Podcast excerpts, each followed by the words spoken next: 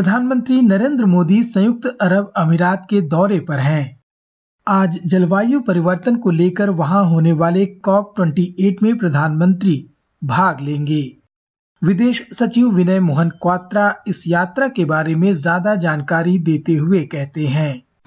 Honourable prime minister will deliver his address at the opening session of the world climate action summit besides his address to the COP28, Prime Minister will also be participating in three high-level side events, uh, of which two are being co-hosted by India.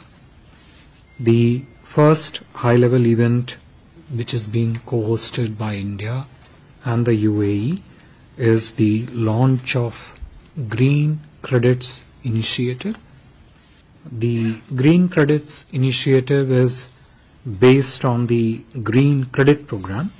पर्यावरण को हो रहे नुकसान को रोकने में भारत के प्रयासों के बारे में विनय मोहन क्वात्रा ने कहा India submitted its enhanced NDCs, nationally determined contributions, before COP27 and also submitted a long-term development strategy to pursue our goal of net zero emissions by 2070.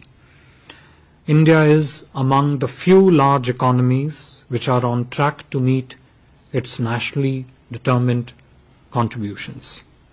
Also noteworthy that in recent years, under the vision and personal guidance of Honorable Prime Minister, India has taken a leadership role in shaping the global agenda on climate and environment, including through uh, focusing on this issue in the two Voice of Global South Summit uh, uh, organized by India, first in January this year and most recently the one earlier this month.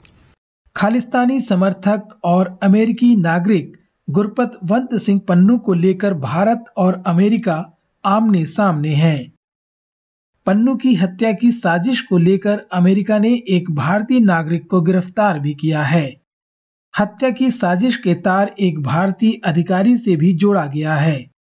भारतीय विदेश मंत्रालय ने इसे चिंताजनक बताया है। विदेश मंत्रालय के प्रवक्ता अरिंदम बागची अमेरिकी आरोप पर कहते हैं। As regard the case against an individual that has been filed in US court allegedly linking him to an Indian official this is a matter of concern we have said and let me reiterate that this is also contrary to government policy. The nexus between organized crime, trafficking, gun running, uh, and extremists um, at an international level is a serious issue for law enforcement uh, agencies and organizations to consider. And it is precisely for that reason that a high-level inquiry committee has been constituted, and we will obviously be guided by its results. और अब बात पांच राज्यों में हुए विधानसभा चुनावों की तेलंगाना विधानसभा के लिए गुरुवार को मतदान लगभग शांतिपूर्ण रहा। कुछ जगहों पर छुटपुट झड़प के बीच इस बार 70 फ़ीसदी से ज़्यादा लोगों ने अपने मताधिकार का प्रयोग किया। हालाँकि यह पिछली बार की तुलना में लगभग पौने तीन फ़ीसदी कम है। वोटों की गिनती रविवार को की जाएगी। वैसे मतदान के बाद सामने आए सर्वेक्षणों में कांग्रेस पार्टी को बढ़त दी जा रही है।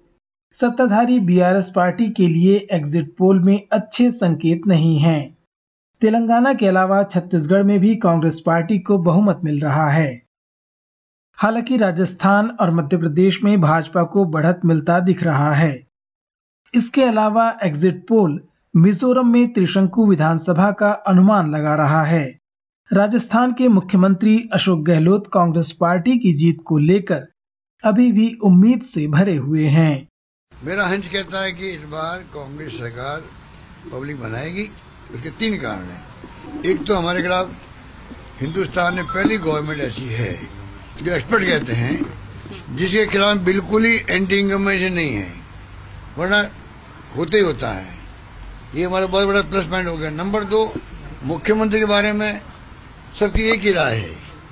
बीजेपी का वोटर भी कहेगा, काम करने में कोई कमी नहीं रखी मुख्यमंत्री में नंबर दो। नंबर तीन जो मोदी जी, अमित शाह जी, पाँच साल मुख्यमंत्री का है केंद्रीय मंत्री की तो लाइन लगी हुई थी।